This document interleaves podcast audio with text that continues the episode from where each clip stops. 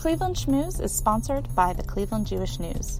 Get the latest news and information from the Cleveland Jewish News delivered right to your inbox. Choose from breaking news, daily headlines, community life cycle notices, arts, events, highlights, and more with our free e-newsletters.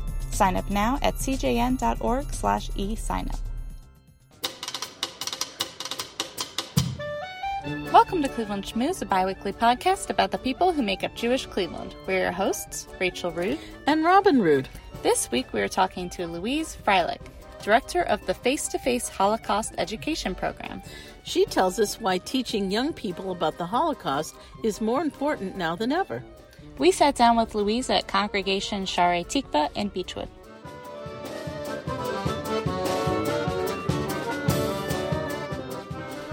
Freilich, thank you so much for joining Cleveland Schmooze. Thank you for inviting me. So we start by asking everybody to just tell us a little bit about their Jewish upbringing and, you know, just where you went to shul, how, you know, involved you are today, um, that sort of thing. Okay, so um, I was born in Wilmington, Delaware, and I grew up um, from age two in uh, the Boston area. We belonged to a conservative synagogue, and um, I came to Cleveland uh, twenty-eight years ago following my husband's job, and we've belonged to Shaarei Tikvah for about twenty-seven years. That's basically how I got started. how I got started, you know, in terms of Judaism. In terms of uh, the Holocaust, I don't have personal family connections to the Holocaust in my family, but my husband is a second-generation mm. survivor. His father um, and his uh, aunt and uncle got out, but his grandmother and grandfather, his paternal grandmother and grandfather, perished. And, oh, and in, where were they in, from? They were, they were from Altenburg, Germany, and um, his grandfather died in um, in Dachau, and his grandmother in Auschwitz. Hmm. So Face-to-Face Holocaust Education Program is uh, celebrating its twenty-fifth year this year. Um, so that must have been started after you had moved to Cleveland. Right. Uh, yes, it did. I've been director for sixteen years, and I was a, a volunteer for the program for four years before that. So I've been with Face-to-Face for twenty years. And we've had, uh, it's a field trip program. So school groups come to Shaarei Tikvah for a morning of education where they get to meet with a rabbi or a Jewish educator at the beginning of the morning. They get to meet with a Holocaust survivor at the end of the morning. And in between, there's a slide presentation about overview of the Holocaust. And there's some museum time in our social hall, which is set up as a museum on the weeks we have programs. And we have volunteer docents who help us out in the museum. And uh, so the it's a three-hour program from nine thirty to twelve thirty. And uh, we've had, um, by the end of this year, it's all, uh, very close to fifty-five thousand students through our wow. doors.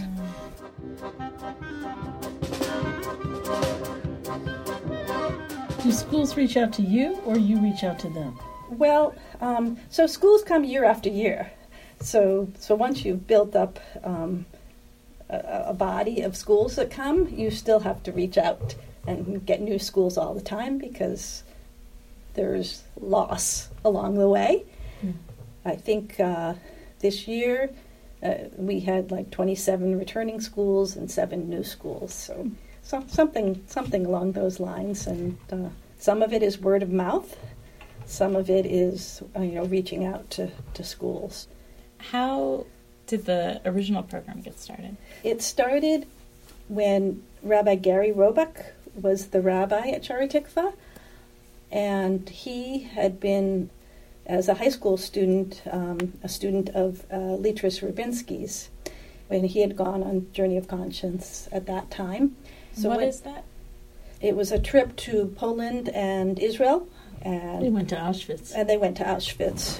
And Leatrice Rubinsky was a high school teacher at Cleveland Heights High School. Right. I actually was in one of her Holocaust classes in nineteen seventy-five. Oh, wow.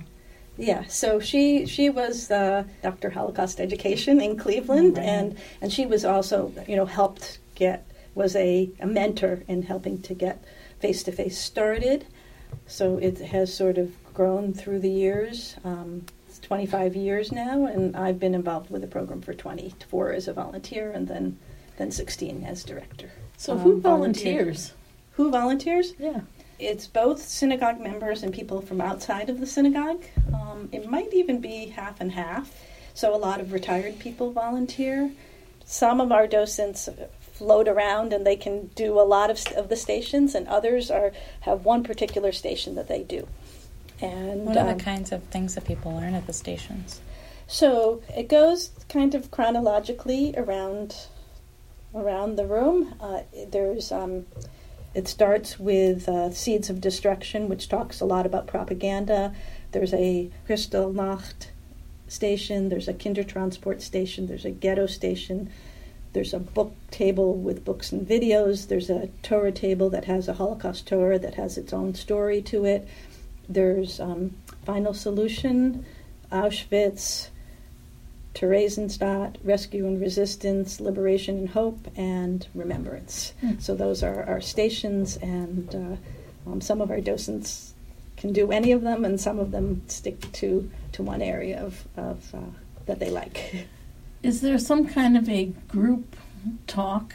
Oh, well, sure. So the morning starts at the beginning of the morning in the sanctuary. After welcoming the students, they get to meet with a rabbi or a Jewish educator, and we have a team of, of rabbis and Jewish educators from throughout the community, and they donate their time, uh, and they give a sort of background about uh, Judaism and synagogue life, so that to provide context, we want to make sure that uh, the students who are mostly non-Jewish understand Judaism as a living religion, and that Hitler did not succeed fully.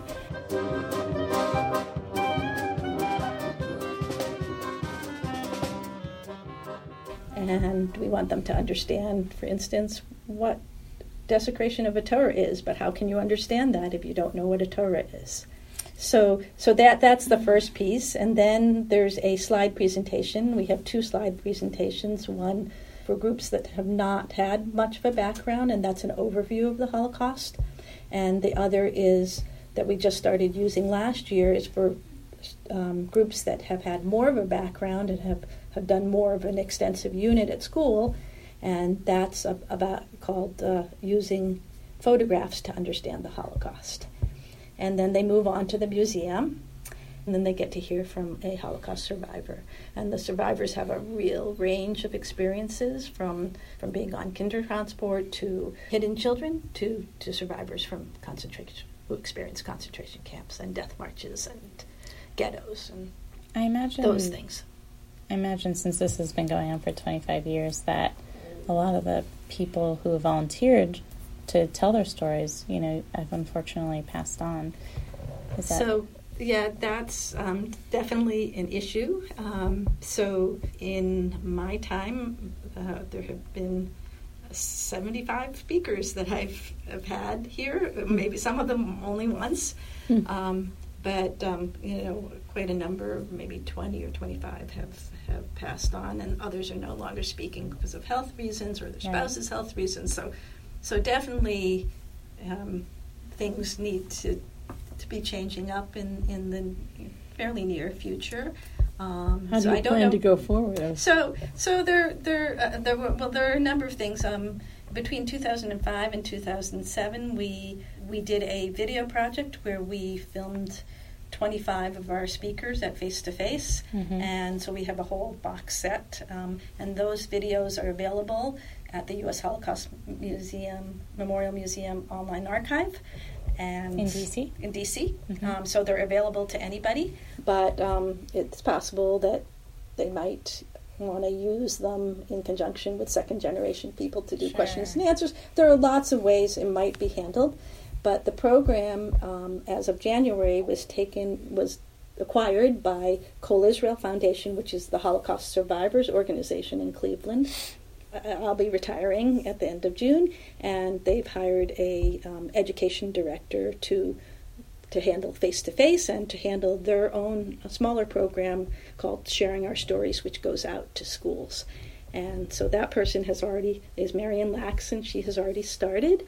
Um, it, she started at the beginning of May, and uh, so we're, we're um, doing uh, training and uh, turnover and making sure she has all the files she needs and my desk gets cleared out. When you subscribe to the Cleveland Jewish News, you receive fifty-two issues of the award-winning C J N and fifteen total magazines, including J-Style, Canvas, and Balanced Family. Try the Cleveland Jewish News for free. Start your six-week free trial at c j n dot org slash six free. What are the questions that the students ask? When the group comes in, they always ask these questions.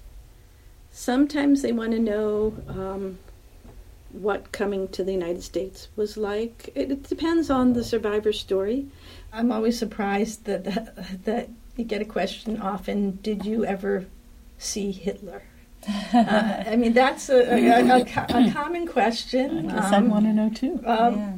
I don't think that any of my survivors has answered yes to that question, though there might have been one who saw him in some parade, you know, out oh. the window or something like oh. that.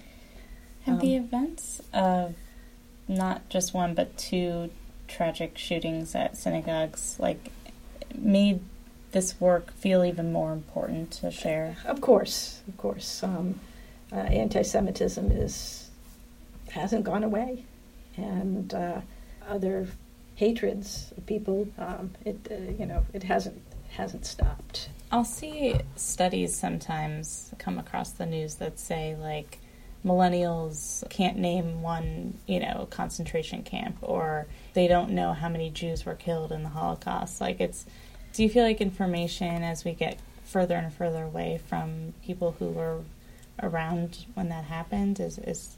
Well, that's why I think having survivor testimony as long as we can is very, very important. Mm-hmm. And certainly um, today, I had the group that came today, there was a teacher who came who had come to the program when he was a student. Uh, wow. So that was, that felt...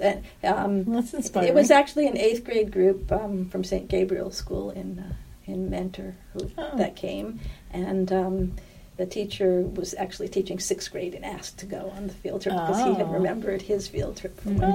he, was, when he was in school. Wow. So that that, that was... That must make you feel good. Yeah. That, that, yeah. that was a... Uh, A new one for me. And yeah.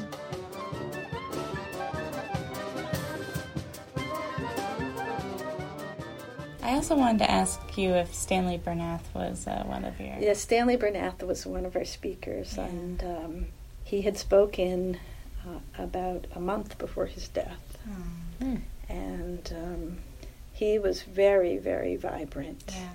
Um, and was a volunteer two years ago. He was a volunteer of the year both at J F S A and at Menorah Park. And uh, he was, and he spoke a lot of places, Maltz Museum and for us and, and whatnot. And, and he's the hologram. And he's the hologram, yes. Uh, so he, his his his memory will live on in a in a different way. I wonder and, if you have such appreciation and.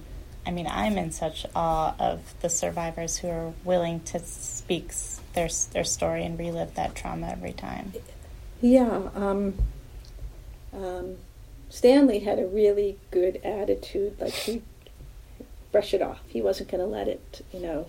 He wasn't going to let them win. Yes, exactly, exactly. Right. But um, but a lot of our survivors, it's it's very hard, and they, you know, the night before they have difficulty. And the night night after, they'll have dif- you know they'll sometimes yeah. have difficulty. And then there are other people who, once they started talking, the nightmares disappeared. So oh. it it really varies what what the reaction is depending on their circumstance. But um, sometimes it gets you know harder as right. they get older, and sometimes right. sometimes not. And I think this education that Face-to-Face is doing is so important, because who's going to talk about this in the next generations? They don't believe it. If you talk to half of the young people, they, they don't believe it. They're willing to believe it never happened.